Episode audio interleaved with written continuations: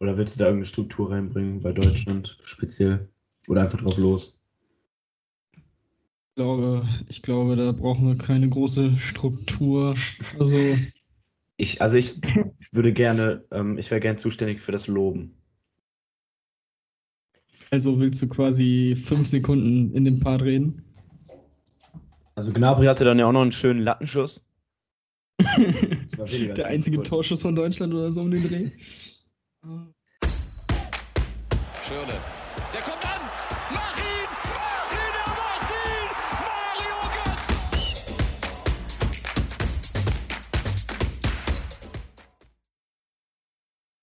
Ich würde einfach sagen, wir starten rein. Ohne große Begrüßung nachdem sich Nick das letzte Mal beschwert hat. Äh, Grüße gehen auf jeden Fall raus, weil er ist heute nicht dabei. An meiner Seite ist Moritz Zenken. Einen wunderschönen guten Tag. Jetzt ist es am Ende doch sehr ähnlich wie sonst, aber es ist mir scheißegal. Hallo Tim, das ist doch gar kein Problem. Nick wird eben meckern. Aber ja, ich bin gespannt auf diese neue Konstellation. Wir beide hatten ja bisher noch nicht das Vergnügen, zusammen beziehungsweise zusammen alleine aufzunehmen, ohne die anderen. Und ich denke mal, wir haben interessante Themen dabei. Das auf jeden Fall. Ähm, es ist nämlich, es ist etwas passiert. Es, es ist etwas vorgefallen. Ähm, Tatort Sevilla, Spanien gegen Deutschland. Das mit Spannung erwartete Gruppenfinale der Nations League. Es ging um den Gruppensieg, um den Einzug ins Nations League Final vor. Wir haben gesagt, nach den letzten Partien, wir sind nicht ganz so überzeugt von der deutschen Mannschaft, auch wenn sie jetzt ein bisschen besser gespielt hat und zumindest mal wieder gewonnen hat. Ähm, ja, dass es dann am Ende so schlimm aussehen würde, hätten, glaube ich, selbst wir nicht erwartet. Und am Ende wurde es ein unfassbares 6 zu 0 für Spanien. Und man muss sagen, von der ersten bis zur letzten Minute war eigentlich, also es war eine deutsche Mannschaft physisch auf dem Platz, aber mehr dann auch nicht. Also es war, also sagen wir mal so, die Abstandsregeln wurden unfassbar gut eingehalten von der deutschen Mannschaft. Dafür Respekt. Schönes Vorbild in diesen Zeiten. Für ein Fußballspiel, in dem es um, um etwas geht, eher kritisch. Ja, genau. Also die deutsche Mannschaft war tatsächlich, sage ich mal, nach vielen Skandalen oder vielen Exkapaden, wie zum Beispiel dieser Fluggeschichte, ich glaube von Stuttgart bis kurz rein in die Schweiz damals, ähm, ja eben nicht mehr als, äh, als Vorbild gesehen. Da waren sie dann mal in Corona-Zeiten ein Vorbild. Aber Spaß beiseite, es war natürlich gar nichts. Man muss, man muss ja nur mal kurz auf die Noten gucken. Neuer mal ausgenommen. Es gibt drei oder vier Spieler mit einer 5,5. Nehmen wir die ausgewechselten da mal raus. Und die restlichen haben halt einfach eine 6. Und das ist eigentlich sogar noch zu gut. Das war ja wirklich mal rein gar nichts. Und du hast eben gesagt, wir waren nicht ganz überzeugt. Jetzt ist man halt so weit, dass man sich schämt für die deutsche Nationalmannschaft. Ja, würde ich, würde ich auf jeden Fall mitgehen und vor allem macht man sich jetzt echt Sorgen, was das Turnier in äh, knapp acht Monaten, siebeneinhalb Monaten angeht. Ähm, also schon vor diesem Debakel wusste man, okay, gegen Portugal und Frankreich wird es sehr, sehr schwer. Gegen Ungarn sollte man gewinnen. Also Dritter wird man auf jeden Fall. Aber also das, äh, da würde ich sagen, ah, warten wir mal ab. Warten wir mal ab. Die Ungarn darf man nicht unterschätzen. Ähm, und vor allem dieses deutsche Team sollte man auf gar keinen Fall überschätzen, vor allem mit diesem Trainer. Ähm,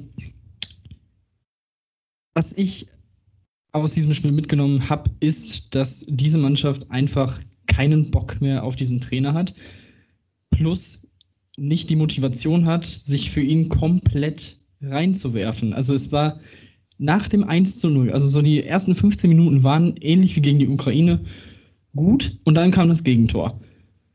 Und ab da ging es dann wirklich nur noch bergab. Keine Körpersprache mehr, kein Kämpfen, kein Beißen, keine Zweikämpfe, nichts mehr.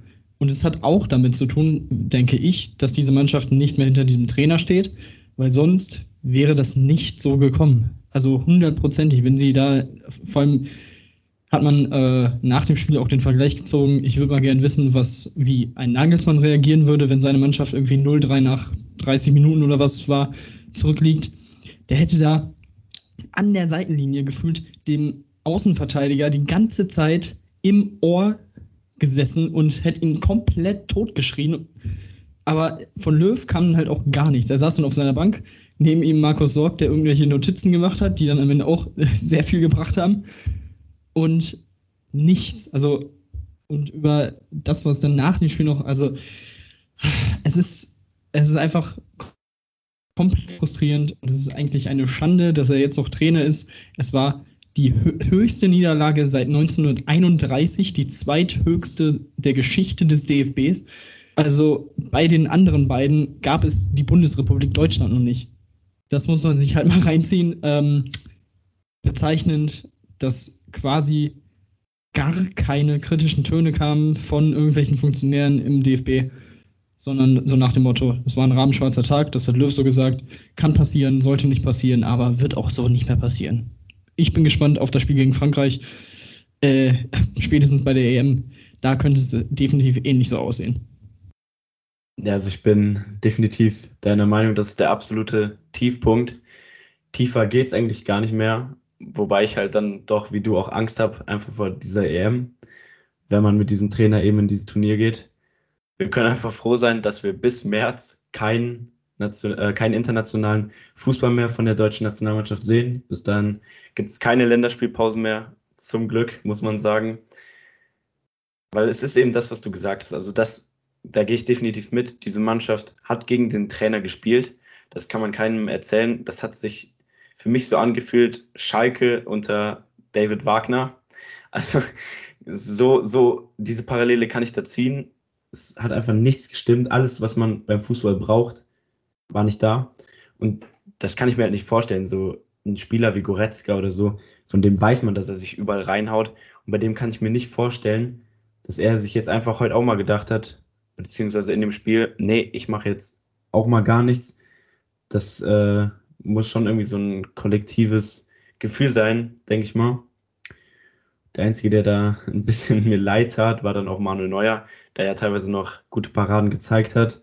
Wir erinnern uns auch an die Szene, wie er da nach dem, glaube ich, 4 zu 0 nach der Halbzeit gegen den Pfosten schlägt und dann mal ganz laut Ficken ruft. Das war auch sehr, sehr amüsant dann im Nachhinein. Und apropos Ficken, also man kann sich dieses Spiel auch gerne mal auf Pornhub in der vollen Länge nachschauen. Ist auf jeden Fall für Fetischisten äh, ein Klick wert. Ähm, ja, vor allem, also du hast es angesprochen, Neuer hat sogar noch die deutsche Mannschaft vor Schlimmerem bewahrt. Das muss man halt auch sagen, dass die Spanier nicht diese Bayern-Mentalität hatten, so, so jetzt, jetzt steht 6-0, egal, wir gehen noch aufs siebte, wir gehen aufs achte etc., so wie Bayern gegen Barca. Das ist nicht passiert. Zum Glück für die deutsche Mannschaft, ähm, weil das hätte noch ganz, ganz anders ausgehen können. Ähm, und ja, was bleibt nach diesem Länderspieljahr 2020, das natürlich aufgrund von Corona und Verschiebungen ein bisschen anders gelaufen ist als geplant, aber es gab folgende Spiele. Gegen Spanien 1 zu 1 im September, dann ein 1 zu 1 in der Schweiz, ein 3 zu 3 gegen die Türkei, ein 2 zu 1 in der Ukraine, ein 3 zu 3 gegen die Schweiz, ein 1 zu 0 gegen Tschechien, ein 3 zu 1 gegen die Ukraine und dieses 0 zu 6 in Spanien. Und da frage ich mich. War ja nur ein rabenschwarzer Tag, oder? Also, ja, hundertprozentig. Was dein Problem ist. Nee, nee, ich, ich verstehe auch nicht. Also ich finde auch, die Mannschaft ist echt auf einem sehr, sehr guten Weg, äh, so wie das auch die Funktionäre jetzt immer ja. wieder in Interviews gesagt haben. Das, das sehe ich die Mannschaft auch. Ähm, und zwar auf dem besten Wege in die komplette Bedeutungslosigkeit des Weltfußballs, wenn man nach der EM oder also eigentlich meiner Meinung nach hätte Löw am Mittwochmorgen nicht mehr Trainer der deutschen Nationalmannschaft sein dürfen. Es gibt die Alternativen. Du könntest, also erstens, Ralf Rangnick hat Zeit. Ralf Rangnick ist einer der besten Trainer, die dieses Land jemals hervorgebracht hat. Der würde selbst gefühlt in, gibt ihm dieses Team mit einer Woche Zeit vom Turnier und er würde hundertprozentig was Besseres auf die Beine stellen. Zweitens, warum nicht einfach Hansi Flick holen, Doppelbes äh, Doppelbesetzung? Also bis März hat er doch eh, also bis März kann er sich auf Bayern konzentrieren, dann eben dieser eine Lehrgang da mit zwei oder drei Spielen, dann wieder zwei Monate mit Bayern die äh, Saison zu Ende bringen, einen Monat lang oder zwei Monate lang Nationalmannschaft und wieder zurück zu den Bayern. Das würde passen. Vor allem gefühlt 80 Prozent des, der Stammelf sind in München beheimatet im Verein. Es würde einfach passen und also ich verstehe halt generell nicht, wieso das so noch nicht so häufig passiert ist, dass man einfach Spieler oder äh, einen Trainer in dieser Doppelfunktion Verein und Land macht. Natürlich kann man dann sagen, ja, aber dann, keine Ahnung, bevorzugt der andere Spieler äh, oder sein, seine Spieler äh, bei der Nominierung und sonst was. Aber in dem Fall würde ich halt sagen, also ob jetzt acht oder neun Bayern-Spieler dabei sind, ist jetzt auch relativ schnuppe. Ähm, plus, vielleicht wären dann auch zwei dabei, die dieser Mannschaft gut tun, gut tun würden. Aber gut, das, äh, das ist das leidige Thema, das wahrscheinlich auch bis zur EM nicht mehr weggehen wird und wahrscheinlich auch danach nicht, wenn er immer noch Trainer sein wird. Also, ja, also ja, ich, ich verstehe es nicht. Ich verstehe diesen Verband nicht und ja, ich bin, ich bin einfach froh, dass wir jetzt bis März erstmal nichts mehr von diesem Team und von diesem Trainer sehen und hören müssen. Ja, das wollte ich ja gerade sagen. Also mit wahrscheinlich jedem Trainer dieser Welt, sogar mit irgendeinem Kreisliga-Trainer, wären einfach Müller, Boateng, Hummels wieder dabei. Wie Öse sagen würde, es wäre wieder Zeit, Boateng ins Team zurückzuholen. Also, wenn selbst Öse sich dann öffentlich noch über Löw gefühlt lustig macht. Ich hätte mit dir auch diese vier Spieler, Özil Boateng oder Mats Hummels und Thomas Müller, haben einfach wahrscheinlich telefoniert während dieses Spiels und haben sich einfach schäbig gelacht. Also jeder, jeder normale Mensch außer Joachim Löw würde diese Spieler nominieren. Aber Joachim Löw ist sich einfach so stolz dafür, diesen Fehler einzugestehen. Hat dann komischerweise auch noch die Rückendeckung, wobei Neuers jetzt auch ein bisschen, ja, ich sag mal so, kritischer betrachtet hat und gesagt hat, ja, die würden uns sicherlich helfen. Also wenn sowas schon der Kapitän sagt, ah, dann weiß ich halt auch nicht mehr, ob ich mich dann als Trainer so gestärkt fühlen würde. Und er hätte gehen müssen, dass definitiv jeder geht vor dem Spiel einfach auf Kicker oder so, guckt in die Aufstellung und sieht einfach einen Haufen Scheiße. Also jetzt mal ernsthaft, das kannst du ja keinem erzählen, was, was da spielt teilweise in der, in der Nationalmannschaft oder was das für Aufstellungen sind. Beziehungsweise man sieht dann auch, sag ich mal, ab der 6 einfach Spieler, die vielleicht auch so bei einer EM spielen könnten, vielleicht noch ein Kimmich dazu, und dann fragt man sich halt auch, was ist denn da los? Was ist mit meinem Deutschland passiert? Ja, das, das fragt man sich äh, definitiv. Ja, also keine Ahnung. Ich. Ach, das ist also. Fassungslosigkeit. Ja, fassungslos, sprachlos, also über das, was man da zu sehen bekommt. Es ist einfach einfach unverständlich. Ich, ich verstehe ich versteh gar nichts mehr, was dieses Team angeht. Ähm, ja, ansonsten zu dem Spiel und zu dem Drumherum, wie gesagt, äh, wir haben es schon ein bisschen angeschnitten, die Interviews danach und die Stimmen, auch einfach nur eine Lächerlichkeit nach der anderen. Äh, was natürlich auch irgendwie logisch ist, was, weil zum Beispiel für Bierhoff ganz klar ist, wenn Löw geschasst wird, dann geht er definitiv mit, weil es ist quasi ja dieses Duo seit 14 Jahren oder Bierhoff ist ja sogar schon zu Klinsmann-Zeiten wirklich äh, Sportdirektor gewesen, also noch länger. Ähm, ja, es ist echt schwierig. Vor allem diese unnötige Vertragsverlängerung von Löw äh, vor der Weltmeisterschaft 2018, die komplett ohne Not war. Und jetzt ist es halt auch da für den DFB selbstverschuldet, keine gute Situation und gar keine gute Ausgangssituation. Ähm, und es wird halt auch einfach kacke aussehen, ihn dann vor diesem Turnier zu entlassen. Schwierig. Einfach äh, alles in allem wirklich sehr, sehr schwierig, was da passiert. Ja, zumal der DFB sich ja jetzt auch noch lächerlicher machen würde, es war einfach, sag ich mal, Mittwoch die Chance, ihn dann zu feuern, wenn man ihn nicht schon hätte nach der WM 2018 feu hätte feuern müssen. Dann gab es sogar einen Krisengipfel, in dem wahrscheinlich Däumchen gedreht wurde. Also ich meine, Bioff und Löw waren dabei. Was ist das denn dann für ein Krisengipfel? Was haben die denn dann bitte gesagt? Ja, also es war halt ein schlechter Tag. Wir gehen jetzt in die EM, wir haben jetzt noch ein bisschen Zeit. Ähm, dann wird das schon. Also, keine Ahnung. Ich weiß, ich wäre so gern bei diesem Gespräch dabei gewesen. Und jetzt können sie ihn halt auch einfach nicht mehr feuern. Also, keine Ahnung, man, dann stellt der DFB halt noch schlechter da, wenn sie jetzt einfach sagen, ja, komm, ihr beide, ihr müsst jetzt doch eure Sachen packen im März. Deswegen wird diese EM einfach nur richtig schlimm. Und nachher überraschen wir dann irgendwie noch komisch und kommen dann vielleicht ins Viertelfinale oder vielleicht sogar Achtelfinale. Das wäre ja schon aktuell ein Wunder. Und dann bleibt er vielleicht noch länger. Und dann wandere ich aus. Ach, ja. Ja. Ich glaube. Genug davon, das ist das, oder? Was man, ja, das ist das, was man bisher so über diese Mannschaft ablassen kann. Und äh, naja, mal schauen, wie es dann im März so weitergeht und ob das Ganze noch schlimmer wird. Aber gefühlt kann es eigentlich nicht mehr schlimmer werden. Aber naja, kommen wir zum schönen Alltag. Bundesliga. Es ist schön. Wir haben jetzt wirklich bis März ein picke-packe volles Bundesliga-Programm. Ich glaube, jede Woche Bundesliga bis dahin aufgrund von keiner Winterpause. Vielleicht eine Woche Pause, I don't know.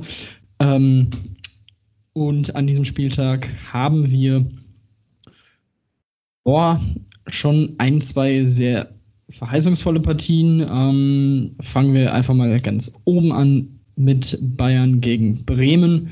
Ein Spiel, das äh, historischen Wert, einen historischen Wert einstellen wird an diesem Wochenende. Und zwar treffen beide Mannschaften zum 109. Mal in der Bundesliga aufeinander. Das ist damit die Rekordpartie ähm, und löst Werder gegen den HSV ab. Und ja, das ist sehr, sehr interessant auf jeden Fall.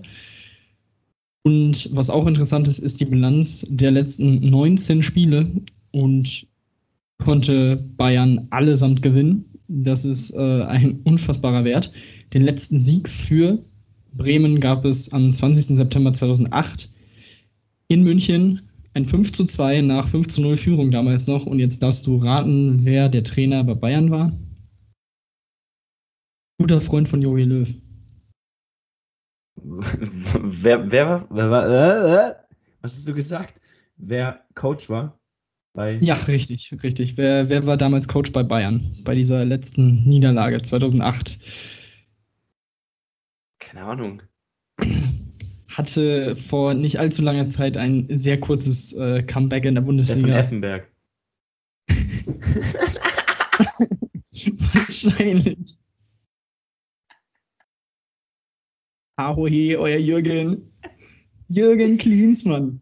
Echt? Die alte Bayern-Trainerlegende. Ähm, tatsächlich, ja. ganz sicher nicht, ganz sicher nicht. Äh, ja, tatsächlich. Jürgen Klinsmann war der letzte Bayern-Trainer, der ein Spiel gegen Werder Bremen verlor. Wen wundert's? Ähm, dementsprechend klar ist natürlich auch die Favoritenrolle am Samstagnachmittag. Äh, die Bayern sind Tabellenführer mit 18 Punkten nach sieben Spielen. Äh, Bremen ist Neunter mit 10 Punkten, auch das besser als erwartet. Von daher denke ich, gibt es ja keine zwei Meinungen, dass Bayern das Ding wohl gewinnen wird. Äh, die Frage ist wahrscheinlich nur, wie hoch. Genau, also Bayern wird, denke ich mal, auch nach dieser Länderspielpause weiter rollen. Der Meisterschaftsexpress beziehungsweise der nächste Triple Express wird weiter rollen und so ein Spieler wie Goretzka wird auch wieder eine Top-Leistung zeigen, weil der einfach unter einem besseren, unter einem Weltklasse, unter dem besten Trainer vermutlich gerade spielen wird. Der macht zwei Tore, sag ich dir. Also ganz ehrlich, ich weiß nicht, ob jemand Werder Bremen da eine Chance ausrechnet, aber du kannst bei, gefühlt bei jedem Spieltag kannst du halt sagen, dass Bayern das macht. Da würde ich auf jeden Fall zustimmen. Ähm, ja, alles in allem, äh, denke ich mal, sollte das eigentlich kein großes Problem werden. Natürlich kann man jetzt sagen, ähm, das letzte Spiel der Münchner in Bremen hat man 1 zu 0 gewonnen, nur davor das Spiel in München wiederum auch 6 zu 1. Also ähm, ja, mal sehen, mal sehen, was es gibt am Ende, aber ich schätze die Bayern schon so stark ein, dass die diese Bremen schlagen kann und auch deutlich schlagen kann. Ähm, von daher so viel dazu. Ich glaube, viel mehr braucht man da auch nicht zu sagen. Ähm, Gladbach gegen Augsburg, da gab es im Vorfeld bei Gladbach eine Corona-Erkrankung von Alassane Player, die natürlich sehr wehtut äh, den Jungs vom Niederrhein. Ähm, Augsburg auch überraschend gut gestartet, äh, jetzt mit 10 Punkten auf Platz 10, knapp hinter Werder Bremen. Gladbach auf 7 mit 11 Punkten, haben sich jetzt äh, in den letzten Wochen gut gefangen, in der Champions League äh, deutlich gewonnen in Donetsk, das letzte Spiel. Ähm, aber nichtsdestotrotz, glaube ich, sollten sie die Augsburger hier nicht unterschätzen. Ähm, ich denke, das könnte auch aufgrund des Ausfalls von Player ein durchaus enges Spiel werden. Ja, das kann ich mir auch vorstellen, zumal Augsburg auch immer für eine Überraschung gut ist. Man sieht das 2-0 beispielsweise gegen die andere Borussia aus Dortmund. Da wüsste ich jetzt auch noch nicht, wie ich das tippen würde. Man würde vermutlich mit Gladbach mitgehen, aber Augsburg ist definitiv nicht chancenlos in dieser Partie, zumal die beiden auch nur einen Punkt trennt. Also vielleicht so ein Underdog-Spiel, wo man vorhin, im Vorhinein vielleicht nicht denkt, dass das ein richtig spannendes Spiel werden kann, aber es hat schon Potenzial, würde ich sagen. Vor allem, wenn man sich die äh, Statistik in der Bundesliga der beiden Teams ansieht, gegeneinander gab es bisher 18 Spiele, sechs Siege für Gladbach, sieben Unentschieden und fünf äh, Siege für Augsburg, also tatsächlich sehr, sehr ausgeglichen. 29 zu 23 Tore zugunsten der Gladbacher. Also ich glaube, das unterstreicht den Punkt doch auch ganz gut, dass das Ding wirklich ein, eine enge Kiste werden könnte. Ähm, gehen wir weiter zum Südwest-Duell Hoffenheim gegen Stuttgart. Ähm, auch die Hoffenheimer sind generell ein Team, das im Moment sehr, sehr stark von den Corona-Fällen äh, betroffen ist. Ähm, ich glaube, man hatte jetzt zwischenzeitlich neun Spieler, äh, die ähm, infiziert waren oder in Quarantäne waren. Ähm, deswegen hatte man auch nachgefragt, ob man das Spiel auf Sonntag verschieben könnte, damit vielleicht die, die Spieler, die jetzt noch aus der Quarantäne kommen, nochmal einen Tag mehr Zeit hätten und vielleicht, dass nochmal irgendwie ein paar mehr Spieler mehr dazukommen könnten. Ähm, der Antrag wurde abgelehnt. Ähm, Warum? Frag mich nicht. Also der äh, Geschäftsführer Rosen hat zwar gesagt, ja, äh, ist quasi den Statuten entsprechend so passiert, hat uns jetzt nicht gewundert, aber schade ist es halt trotzdem. Fingerspitzengefühl meiner Meinung nach fehlt da komplett bei der DFL mal wieder, aber okay, das ist ein anderes Thema, weil man also man hätte dann ganz einfach auch dieses 20-30-Spiel dann vorverlegen können. Stattdessen äh, Hoffenheim-Stuttgart am Sonntag um 13.30 Uhr zur ehemals äh, Sonntagszeit spielen lassen können. Aber gut, hat man jetzt so entschieden. Äh, frag mich nicht, warum. Aber gut, äh, zum Spiel. Hoffenheim 13. im Moment nur mit sieben Punkten. Ist ein bisschen ähm, enttäuschend, wenn man sich bedenkt, dass sie jetzt die Bayern als einziges Team schlagen konnten bisher. Ähm, dass man jetzt doch im Moment eher nach unten guckt, wobei man auch nur vier Punkte auf Platz 6 hat. Es ist noch relativ eng, aber ähm, trotz alledem denke ich mal, dass sich die Hoffenheimer hier gegen Stuttgart, gegen ein, eines der Überraschungsteams der bisherigen Saison durchaus was ausrechnen, ähm, um wieder in die richtigen Bahnen zu gelangen, nachdem man jetzt in der Liga zweimal hintereinander verloren hat gegen Union und gegen Wolfsburg. Ja, wobei man Stuttgart auf gar keinen Fall unterschätzen darf. Es ist halt, wie gesagt, ein Überraschungsteam, weil sie zum Beispiel jetzt auf dem achten Platz stehen. Sie sind aber auch eben immer für eine Überraschung im Spiel selbst gut, weil es eben ein sehr junges Team ist, das einfach vielleicht noch nicht so beständig ist, aber auch viel Qualität hat, beziehungsweise viel Potenzial, finde ich. Und bei Hoffenheim ist das natürlich jetzt äh, sehr, sehr erschwerende Bedingungen. Also du hast gesagt, frag mich nicht, warum ich würde dich gerne fragen, warum. Beziehungsweise ich würde gerne die DFL fragen, wo das Problem jetzt ist, dieses Spiel zu äh, verschieben. Warum ist man in Corona-Zeiten nicht flexibel? Ich meine, Hoffenheim kann jetzt nicht wirklich was dafür. Das ganze Team war in Quarantäne oder hat den Trainingsbetrieb eingestellt gehabt. ähm, beziehungsweise glaube ich nur noch in kleinen Gruppen. Das ist ja, sag ich mal so, dieser Wett Wettbewerbsnachteil, der eben nicht selbst verschuldet ist. Ich hoffe eben, dass das nicht zum Nachteil für sie wird. Ähm, vielleicht nochmal Glück gehabt, dass sie jetzt so schnell auch wieder, ja, oder dass sie überhaupt am Spielbetrieb teilnehmen können. Ähm, ich bin auch eben gespannt, was Hönes da noch reißen kann. Aber wie du gesagt hast, also es ist einfach noch früh in der Saison. Es kann in beide Richtungen gehen und ich denke mal, da ist noch ein bisschen zu früh zu sagen, dass sie nach unten schauen müssen. Eben auch ein Team, denke ich mal, mit einem guten Trainer.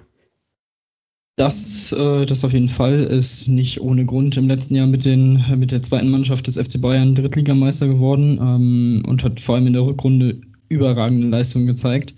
Ähm, von daher auch generell finde ich beide Mannschaften, also ich, ich stemme oder ich hoffe, dass es sehr ein sehr, sehr gutes Spiel wird. Ich gehe davon aus, dass es sehr offensiv geprägt sein wird. Also ich bin, ich finde es überragend, was Stuttgart bisher macht. Ich finde es mega geil, ihnen beim Fußballspielen zuzuschauen. Es hat so leichte Leipzig-Vibes von der Spielart her.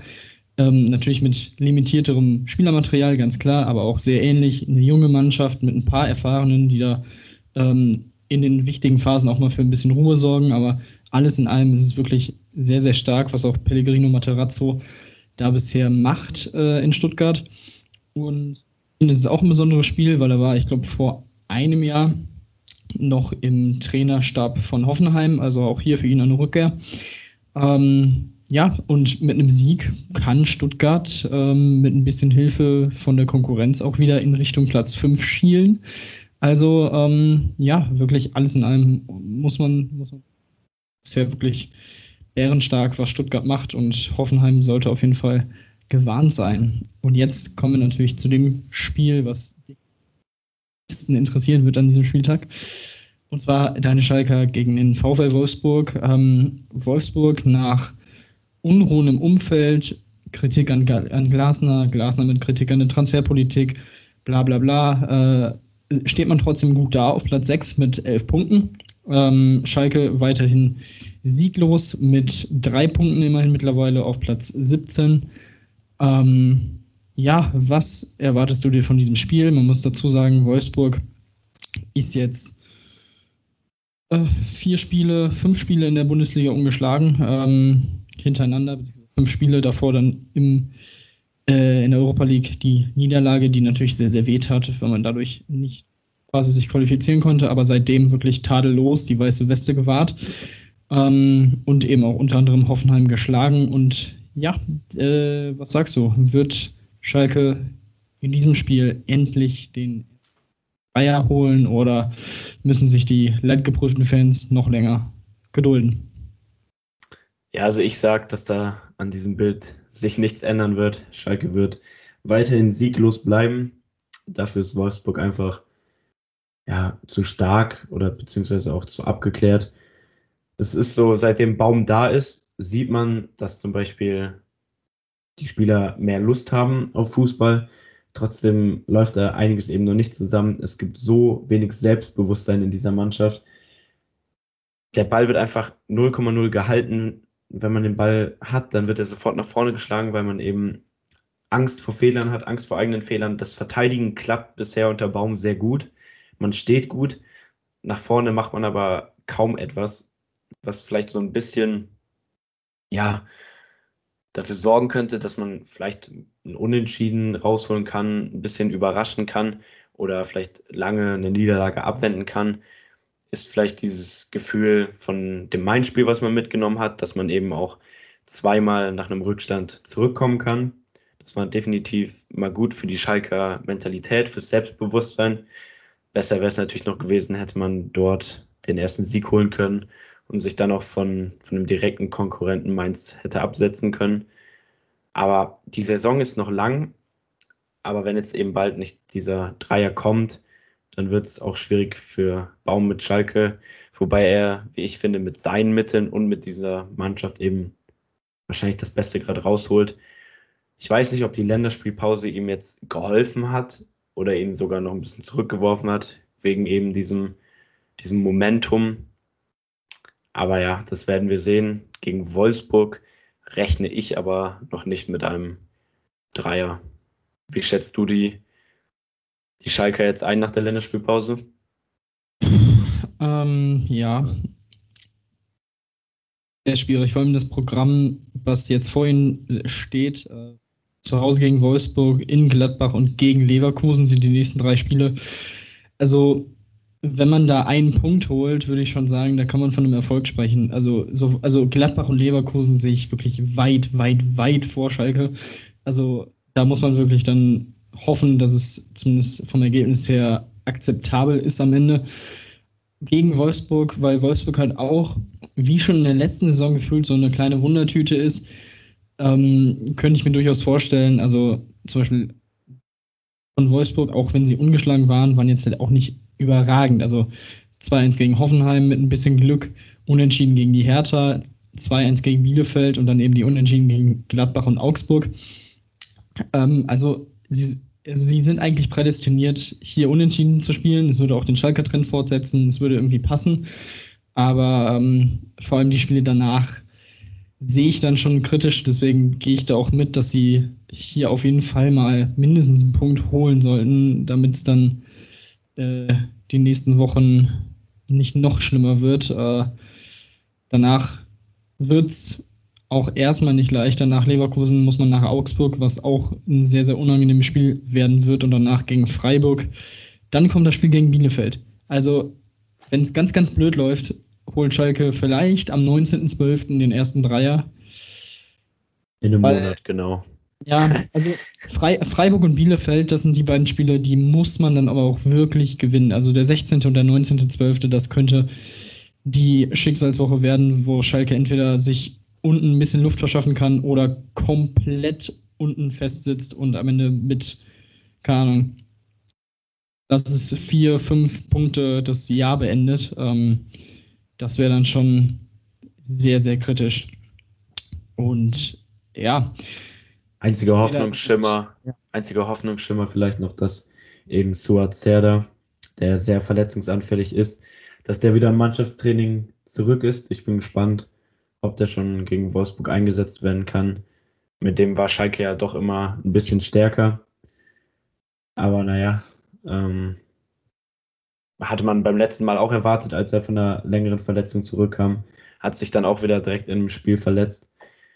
Von daher ähm, gilt es eben einfach abzuwarten. Aber aktuell muss ich auch als Schalke-Fan sagen, rechne ich mit einem Abstieg. So hart es klingt. Ja, ähm, ein Thema, das es bei Schalke noch gab oder immer noch gibt, ist das Thema Torwart. Ähm, Baum hat jetzt gesagt, er hat seine Entscheidung für sich getroffen, hat aber auch noch nicht Bescheid gesagt oder bekannt gegeben, wer die Nummer 1 dann jetzt sein wird. Ähm, weil ich glaube, Renault jetzt am Donnerstag erst von der Nationalmannschaft zurückgekehrt ist und er erst mit den beiden persönlich sprechen wollte, was ja auch vollkommen legitim ist.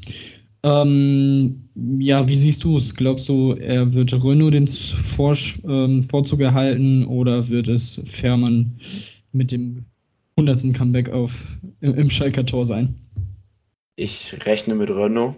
Ähm, einfach, ja, finde ich spielerisch viel stärker, hat klasse Paraden gezeigt, beziehungsweise was er halt einfach richtig gut kann, ist äh, ist dieses Mitspielen, was ein Fährmann eben übrigens gar nicht kann, weswegen er auch trotz guter Leistungen jahrelang nicht in die Nationalmannschaft berufen wurde. Ähm, ist ein bisschen kleiner, nicht ganz so körperlich präsent. Das wurde noch eben gesehen, dass Fährmann ein kleiner Elfmeter-Killer ist. Der hat schon viele Elfmeter für Schalke gehalten, ähm, was natürlich nicht ganz unvorteilhaft ist, da Schalke das Team ist mit den meisten Elfmetern gegen sich diese Saison. Aber ja, ich denke, ähm, Baum hat sich für Renault entschieden. Davon gehe ich auch aus. Ähm, aber mal schauen, wer dann am Samstag im Tor steht. Partie Arminia Bielefeld gegen Bayern 04 Leverkusen. Auch hier, ähnlich wie bei Bayern gegen Bremen, sollte das eigentlich eine klare Sache für Leverkusen sein. Ähm, aber was für Bielefeld spricht, ist die Bilanz in der Bundesliga. Natürlich ist das ein bisschen, äh, ja, muss man so ein bisschen als äh, annehmen. Aber acht Siege, zehn Unentschieden und zehn Niederlagen aus Sicht der Bielefelder in der Bundesliga gegen Leverkusen, also auch sehr, sehr ausgeglichen. Andererseits ist äh, Leverkusen bisher ohne Fehl und Tadel in dieser Bundesliga-Saison und ähm, ja, konnten vier Siege und drei Unentschieden bisher einfahren. Ähm, dementsprechend auf der anderen Seite jetzt fünf Niederlagen in Folge für Bielefeld. Das sieht dann schon deutlich aus, was dieses Spiel angeht. Danach geht es für Bielefeld nach Leipzig. Auch da wird wahrscheinlich nichts zu holen sein. Und dann kommt das Kellerduell gegen Mainz. Ich glaube, da kann man sich dann wieder ein bisschen mehr erhoffen. Ähm, aber wie gesagt, in diesem Spiel sehe ich Leverkusen äh, klaren Favoriten. Ja, das ist eben so ein bisschen das, was wahrscheinlich Jonathans Hoffnung auf Seiten von Mainz 05 und Nix und meine Hoffnung auf Seiten von Schalke 04 ist, dass eben Vereine wie der 1. FC Köln und Arminia Bielefeld, vielleicht auch noch Freiburg, was ich nicht ganz so denke, dass die eben ja genauso wenig überzeugend agieren und auch die Spiele nicht gewinnen. Arminia Bielefeld wahrscheinlich sogar für mich der Tipp für Platz 18 ja, und Leverkusen auf der anderen Seite überrascht mich. Also sehr gute Leistung, was ich vielleicht auch nicht gedacht hätte nach den Abgängen von Volland und Harvards. Vielleicht klappt es ja dieses Jahr mal wieder, beziehungsweise nächstes Jahr, dann Gladbach diesen vierten Platz wieder streitig zu machen und sich für die Champions League zu qualifizieren.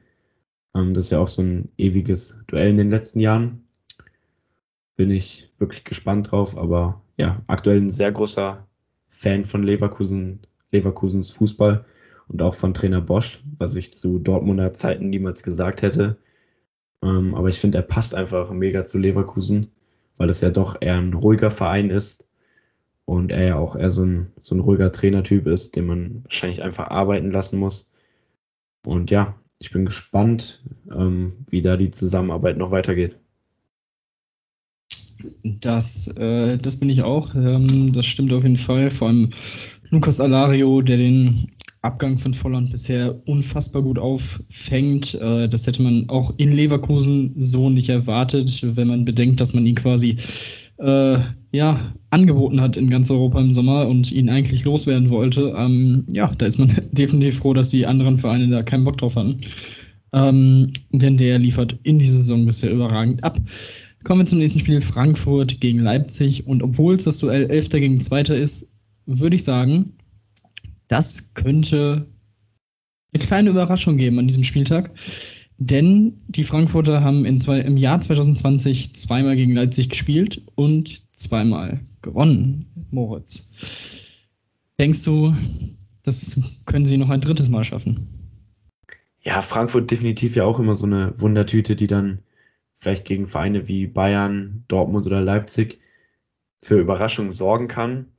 Ich würde jetzt natürlich erstmal sagen, nein, Leipzig ist der klare Favorit mit diesen überaus tollen Hintergrundinformationen von dir jetzt ähm, und der Tatsache, dass eben Frankfurt eine Ultra-Mentalitätstruppe ähm, ist oder auch schon immer war, ein wilder Haufen, die wirklich, wenn sie Bock haben, richtig Gas geben können ähm, hoffe ich natürlich auf ein spannendes Spiel.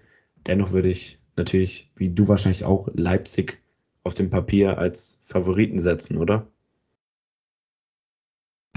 Auf dem Papier ja, aber ähm, generell, also Frankfurt hat in der Bundesliga, beziehungsweise in Pflichtspielen, hat Frankfurt noch nie ein Heimspiel gegen Leipzig verloren. Natürlich kann man jetzt sagen, es gibt immer ein erstes Mal, aber ähm, keine Ahnung, vielleicht ist Frankfurt zu Hause einfach so ein Gegner, der Leipzig einfach nicht gut liegt. Jetzt muss man natürlich auch dazu sagen, dass bisher dann immer die Frankfurter Fans dann auch dabei waren. Das war bei beiden Spielen in diesem Jahr auch so. Die waren nämlich im Januar und im Februar, als die Stadien noch voll waren. Und man weiß ja, wie lautstark die Frankfurter Fans sind und auch wie lautstark gegen Leipzig die Fanszene in Frankfurt ist. Ähm, das ist natürlich ein Riesenfaktor, der in diesem Spiel natürlich fehlt. Das könnte für Leipzig sprechen. Ähm, das hat man gesehen bisher in vielen Spielen, dass die Top-Teams sich dann zwar vielleicht dennoch schwer tun in solchen Spielen gegen unangenehme Gegner, aber sich am Ende aufgrund der Qualität durchsetzen. Davon gehe ich jetzt ehrlich gesagt auch aus. Ich glaube, es wird der erste Sieg für Leipzig in einem Pflichtspiel in Frankfurt. Aber ich denke, es wird ähnlich wie auch zu Hause gegen Hertha so ein 2-1, also ein relativ enges Ding. Aber wenn es ein schönes Spiel wird, kann ich damit auf jeden Fall leben. Ähm und genau, das war das 18:30-Spiel am Samstag. Und jetzt kommt noch das 20:30-Spiel am Samstag. Äh, sehr interessant. Natürlich äh, hat man sich diesmal gedacht, Montagsspiel, nee, kein Bock. Sonntagmittag, nee, brauchen wir auch nicht. Machen wir doch quasi den Doppel, den Doubleheader äh, der Abendspiele in der Bundesliga. Äh, und zwar Hertha BSC Berlin gegen Borussia Dortmund. Zwölfter gegen Dritter. Acht Punkte liegen zwischen den beiden Teams. Und ja, es könnte historisch werden. Und zwar aufgrund von dem Top-Talent des deutschen Fußballs. Yusufa Mukoko ist 16 und zwar am Freitag. Er wird Freitag 16, darf dementsprechend äh, aufgrund einer neuen Regelung oder Sonderregelung dann schon spielen im Profibereich. Ähm, er wird jedem mittlerweile ein Begriff sein, hat gefühlt alle Juniorenligen komplett kaputtgeschossen. Äh, und natürlich ist die Hoffnung, die man in ihn setzt, groß, aber man will ihn natürlich auch nicht zu sehr unter Druck setzen, denn es ist schon ein Unterschied, irgendwie als 15-Jähriger gegen 18-Jährige zu spielen, als gegen dann abgezockte 28-Jährige, die schon seit acht bis zehn Jahren auf dem Niveau konstant Jahr für Jahr spielen. Von daher muss man, denke ich mal, abwarten. Ähm, Im Vorfeld gab es dann noch die Befürchtung, dass man auf Haaland verzichten müsste, aufgrund der, des norwegischen Teams, das in Quarantäne war, vielleicht nicht das Land hätte verlassen dürfen. Das ist jetzt nicht der Fall. Er scheint spielen zu dürfen am Samstag. Das ist natürlich auch sehr, sehr wichtig. Und ja, vielleicht kriegt er dann ein paar Minütchen am Ende. Das würde ich gar nicht ausschließen.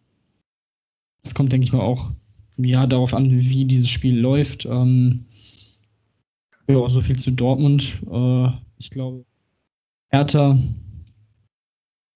bisschen besser als in den letzten Wochen ge gewesen. 13-0 in Augsburg gewonnen. Das hat, glaube ich, auch nicht jeder erwartet. Davor das Unentschieden gegen Wolfsburg. Ähm, es läuft wieder etwas besser. Es wurde aber auch definitiv Zeit dafür. Ja, genau. Also Hertha BSC Berlin wissen wir alle. Ich glaube, das ist gefühlt in jedem zweiten Podcast von uns Thema. Einfach das inkonstanteste Team oder mit das inkonstanteste Team, das eben denkt, sie wären, weiß was ich, für, was für ein Top-Team oder haben Möglichkeiten sogar fast von einem Top-Team, aber kriegen es halt einfach nicht umgesetzt, kriegen die PS nicht auf die Straße. Ab und zu gibt es dann wieder Spiele, da denkt man doch, geht doch, endlich. Das ist doch geiler Fußball, da wird das Potenzial mal ausgenutzt. Dann gibt es aber auch wieder Spiele, die sind einfach so langweilig, da fehlt einfach so viel an Überzeugung oder Ähnlichem. Und ja, Borussia Dortmund, ich bin echt mal nochmal gespannt auf deine Einschätzung. Du hast gesagt, es hängt vom Spielverlauf ab. Aber denkst du, Favre ist so ein Trainer, der ihn jetzt einfach zum Beispiel einsetzt für den, für den Rekord oder um ihn da langsam ranzuführen? Ich finde, dann müsste man ihn nicht an diesem Wochenende dort einsetzen. Ähm, ja, ich bin auch echt mal gespannt, wie der in der Bundesliga ankommt.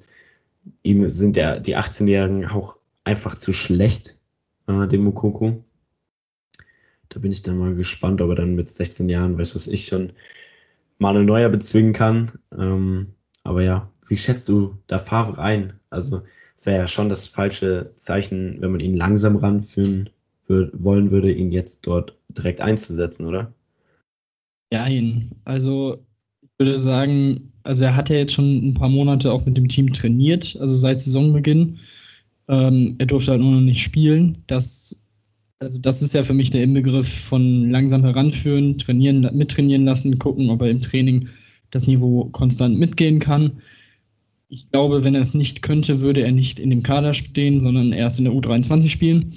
Ähm, deswegen glaube ich schon, dass es definitiv möglich ist, ihn einzusetzen. Ähm, und dass Favre ein Trainer ist, der auf junge Spieler setzt, hat er ja jetzt in den letzten Jahren auch konstant bewiesen. Also Gio Reyna, äh, Sancho etc. stehen da ja schon wirklich, waren ja auch eigentlich direkt nachdem sie zu Dortmund gekommen sind, auch sofort Leistungsträger äh, in diesem Team und auch relativ schnell in prominenten Rollen. Von daher mache ich mir da gar keine großen Gedanken. Auch ein, ähm, wen hätten wir denn noch auf der Bank? Morey, äh, der immer mal wieder, ja, der tatsächlich sehr langsam ans Team geführt wurde, aber auch schon Startelf-Einsätze hatte. Also ich glaube schon, dass man ihn äh, sehen wird in den nächsten Wochen. Ob es jetzt schon bei diesem Spiel ist, hängt, würde ich Spielstand ab. Also ich glaube nicht, wenn es irgendwie knapp ist, dass er dann einen Mukoko einwechselt anstatt ein Hazard oder ein Brand. Äh, das glaube ich ehrlich gesagt nicht. Ähm, aber weiß, vielleicht überrascht er uns auch. Das ist bei Lucien Favre ja durchaus auch schon vorgekommen, dass er mit Überraschungen aufwartet. Ähm, ja, was denkst du, werden sich die Dortmunder hier durchsetzen? Vor dem Spiel gegen die Bayern hatten sie wirklich äh, vier Spiele, in denen sie gut gespielt haben, gewonnen haben vor allem. Ähm, dann eben die 2 zu 3 Niederlage gegen Bayern vor der Länderspielpause. Ähm, ja, wie, wie, siehst du dieses Spiel, wie, wie es ausgehen wird? Ja, also vielleicht vorher erstmal ähm, heute, ich weiß nicht, ob du es gelesen hast, Watzke mit einem interessanten Interview, dass eben in den nächsten Jahren die nächste Meisterschaft von Dortmund definitiv kommen wird. Dortmund sei so nah dran an Bayern ähm, wie länger vielleicht nicht mehr. Ähm, Finde ich ein bisschen überraschende Aussagen. Bayern ist eben gefühlt so weit weg, einfach nicht, weil Dortmund schlechter ist, sondern weil Bayern einfach noch mal krasser geworden ist durch Flick und eben auf dieses zweite Triple in Folge zusteuert.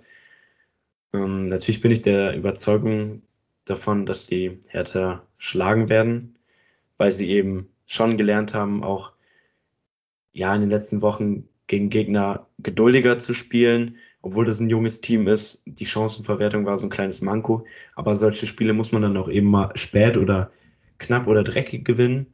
Das ist ja auch das, was Bayern zwischendurch zeigt. Sie sind dann eben diejenigen, die sich nicht überraschen lassen und auch Arbeitssiege einfahren können. Das war bei Dortmund ja immer so ein großes Problem. Und deswegen bin ich auch gespannt, wie Dortmund das angehen wird. Also wenn man diese Spieler teilweise hält, die man hat, dann hat man die Chance, an Bayern ranzukommen. Ob es dann für einen Meistertitel reicht, ist immer noch so die Frage. Da muss auch viel bei Bayern schief gehen. Äh, da bin ich dann auch mal gespannt, was du dazu sagst. Also kann solche Aussagen von Watzke oder von generell BVB funktionieren irgendwie im Moment so gar nicht ernst nehmen, weil als sie die Chance dazu hatten, so klar das Ziel Meisterschaft zu formulieren, und zwar als sie vor ein paar Jahren mit neun Punkten Vorsprung dastanden, hat man es nicht getan. Und seitdem, also seitdem glaube ich nichts mehr, was in die Richtung kommt aus Dortmunder Sicht und aus äh, Dortmunder Richtung. Von daher ja, in der Zukunft wird es sicherlich irgendwann mal ein Jahr geben, wo die Bayern vielleicht in einem neuen um Umbruch sind oder sonstiges, wo sie vielleicht auch mal diesen Umbruch nicht so gut hinbekommen oder zu lange an einem Trainer, der sich schwer tut, festhalten, anders als bei Kovac. Ähm, aber also ich kann es mir über die, die nächsten Jahre ehrlich gesagt nicht vorstellen, dass Dortmund vor allem mit dem Trainer Favre ähm, da rankommen kann. Da würde ich dann eher noch Leipzig davor sehen, die natürlich auch noch konstanter werden müssen, aber alles in einem irgendwie anderes, ein anderes Flair in diese Richtung sprühen oder in meine Richtung versprühen. Ähm, dementsprechend, ja, lass ihn mal reden. Äh, er muss ja auch seine Aktionäre irgendwie auf bei Stange halten, damit die weiter schön in den Verein investieren was soll er? Also, natürlich finde ich es gut, dass man das so deutlich formuliert, aber solange es der Trainer nicht macht und solange es nicht alle Spieler so deutlich sagen, kann ich das jetzt nicht nehmen. Ja, ich bin auch halt einfach mal gespannt. Also, ich meine, dieses Dortmund-Konzept ist halt sehr, sehr langfristig. Ich finde, damit fahren sie halt keinen direkten Erfolg ein. Und wenn diese Spieler dann um Sancho oder Haaland irgendwann entscheiden, nee, ich sehe meine Zukunft nicht in Dortmund, dann muss Dortmund eben wieder diese Talente ranziehen, weil sie eben nicht die Spieler haben, sage ich mal, die sagen, okay, wir bleiben jetzt hier bei Dortmund, äh, keine Ahnung, wir wollen hier Meister werden, wir sehen die Chance, wie das vielleicht bei Bayern ist. Wenn du bei Bayern spielst, dann gibt es keinen Club, zu dem du hingehen könntest, der besser ist. Aber bei Dortmund ist da, denke ich mal, auch vieles von so vielen Faktoren abhängig, dass es einfach vielleicht auch ein sehr instabiles Zukunftsgerüst ist. Ja, würde ich, würde ich mitgehen. Also ich glaube nicht, dass man ähm, Bayern angreifen kann, wenn man immer neue junge Spieler einfach nur in die Mannschaft wirft und äh, jetzigen Leistungsträger wie Haaland, wie Sancho etc. nach zwei, drei Jahren einfach nicht mehr halten kann. Ich glaube, das wird dann einfach nicht. Das hat Bayern ja auch gezeigt, dass oder wie viel ein eingespieltes Team halt auch bringt. Von daher, ja, so viel auf jeden Fall zu den Dortmunder Meisterschaftsaspirationen. Ähm, kommen wir zum Sonntag und zwar zum Spiel Freiburg gegen Mainz, das man durchaus als Kellerduell bezeichnen kann. 14. gegen 18. Freiburg spielt im Sondertrikot Bolzplatz Förderer.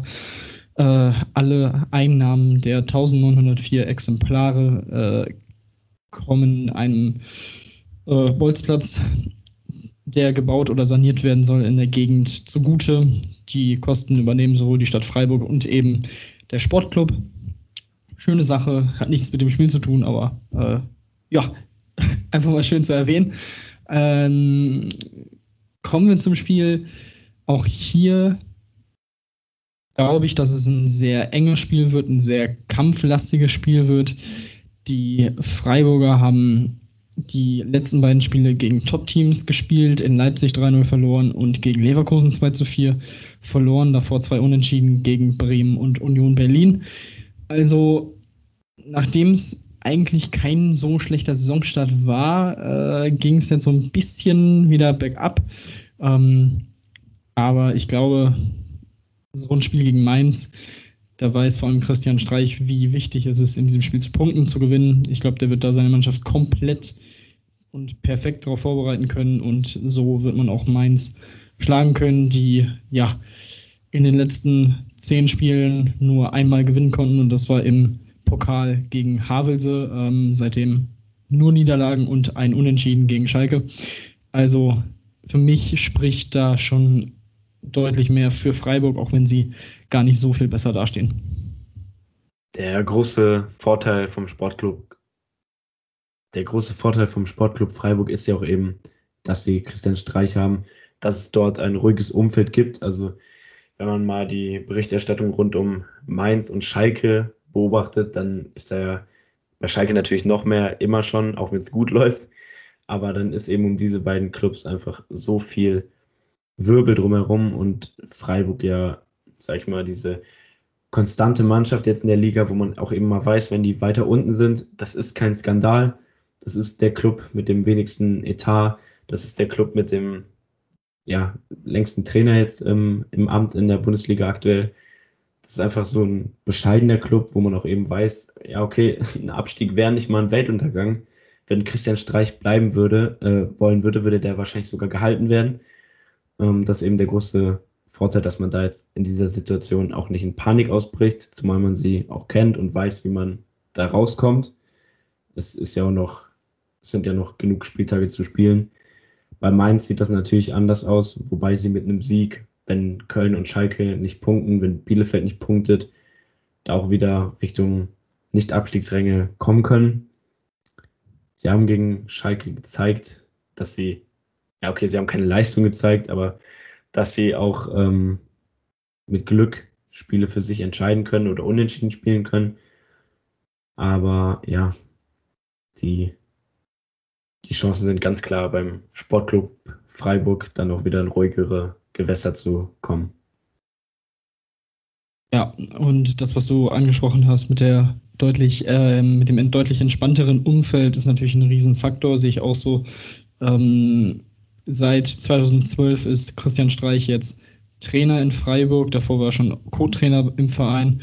Man ist in der Zeit einmal abgestiegen äh, als Tabellen 17. in der Saison 14-15, ist danach direkt als Zweitligameister wieder durchmarschiert und hat sich seitdem auch eigentlich etabliert wieder in der Liga. Also von daher, ja, Und du hast es gesagt, selbst wenn sie absteigen würden, die leben so solide und äh, so machen halt das Beste aus ihren Möglichkeiten, dass man da auf jeden Fall ohne größere Probleme auch wieder aufsteigen würde. Aber ich glaube nicht, dass es so weit kommen wird in dieser Saison. Aber natürlich, wenn sie jetzt dieses Spiel verlieren, könnte man natürlich irgendwie so ein, in so einen gewissen Abwärtsstrudel hineinkommen. Ähm, aber gut, ich sehe es ähnlich wie du. Äh, ich denke, Freiburg wird das Ding gewinnen. Und dann kommen wir auch zum letzten Spiel des Spieltags. Der 1. FC Köln, Tabellen 16. trifft auf das Team, der mich bisher Union Berlin, Rang 5, 12 Punkte. Mit einem Sieg könnte man sich weiter oben festsetzen. Und ja, die Geschichte von Union Berlin ist einfach unfassbar stark. Also es ist unglaublich eigentlich, wie die sich jetzt der zweiten Bundesliga ja schon festgespielt haben in dieser Liga. Schon einige sehr, sehr schöne Siege dabei hatten, die man sich auf jeden Fall einrahmen kann unter anderem gegen Dortmund in der ersten Saison und auch in dieser Saison schon unentschieden in Gladbach. Äh, ein Sieg gegen Hoffenheim jetzt vor zwei Wochen und jetzt zuletzt den höchsten Bundesligasieg feiern konnten gegen Bielefeld ein 5 zu 0. Ich glaube, die Kölner sollten Angst haben, was Max Kruse und Co. ja am Sonntag in Müngersdorf aufbieten können. Ja, definitiv. Also Union Berlin ohne Frage das absolute Überraschungsteam. Ich hoffe, sie können sich dort oben noch ein bisschen halten. Vielleicht können sie ja sogar, sag ich mal, zum Ende der Hinrunde, auch wenn es keine gibt, aber nach 17 Spieltagen ähm, auf Europa schielen. Das wäre sicherlich interessant, wie sie sich dann auch in den weiteren 17 Spielen zeigen können. Ich gehe jetzt nicht davon aus, dass es im Endeffekt reichen würde. Aber ja, es ist einfach schön anzusehen, wie sie sich da oben aktuell noch halten sind ja nur drei Punkte hinter einem Champions League Quali-Platz, also hinter Leverkusen auf Platz 4. Da, das macht einfach riesig Spaß und das ist eben einfach so ein perfektes Beispiel, wie man richtig mit einem Berliner Club arbeitet. Ähm, Grüße an den Big Shitty Club. Aber ja, das ist einfach eine Mischung aus erfahrenen Spielern, so, so Max Kruse oder ein Gentner zum Beispiel, ein, ein ruhiger Trainer. Um Union Berlin gibt es, sage ich mal, auch keinen Wirbel, bis auf äh, während der Corona-Zeit, wo sie das so sehr vorangetrieben haben mit den, mit den Fans im Stadion, da eigene Hygienekonzepte vorgelegt haben. Ähm, es wurde ein bisschen zwiespältig gesehen, aber sie wollten eben auch ihre Fans da an der alten Försterei dabei haben. Ähm, ist ja auch ein bisschen traurig, dann im zweiten Bundesliga-Jahr auf die verzichten zu müssen, aber definitiv ein sehr, sehr sympathischer Club. Ähm, du hast es angesprochen, das ist ja eigentlich das Erstaunlichste an diesem Run bisher von Union Berlin, dass sie es eben ohne die Fans geschafft haben. Da hatten einige ja schon vor der Saison gesagt, ja, klar haben sie sich jetzt gut verstärkt und der Kader sieht auf dem Papier nicht schlecht aus, aber ohne die Fans, hm, dass sowas wird. Aber bisher muss man sagen, man hat wahrscheinlich in dem vorgesorgt, dass man so Leute wie ein Kruse dazu holt, die eine Mentalität auf den Platz bringen. Und zwar von der ersten bis zur 90. Minute in jedem Spiel, an jedem Wochenende und immer Bock haben zu gewinnen und sich komplett reinhauen. Von daher, das hat man wirklich gut gemacht. Es ist definitiv sehr, sehr, sehr erstaunlich, dass es so funktioniert bisher. Und man ist gegen Köln in direkten Duellen in, seit vier Spielen lang. Drei Siege zuletzt. Ähm, in der letzten Saison 2 zu 0 zu Hause gewonnen, 2 zu 1 in Köln gewonnen. Also auch da spricht der Trend für die Berliner und dementsprechend gehe ich auch äh, am Sonntag davon aus, dass es einen Berliner Sieg zum Abschluss des Spieltages gibt. Ähm, ja, so viel achten Spieltag der Bundesliga. Ähm, gespannt, was passiert, ob unsere Voraussagen eintreffen werden. Und ähm, ich glaube, nächste Woche geht es dann auch schon weiter mit der Champions League. Da haben wir auch so schöne Spiele wie Paris gegen Leipzig, das Rückspiel.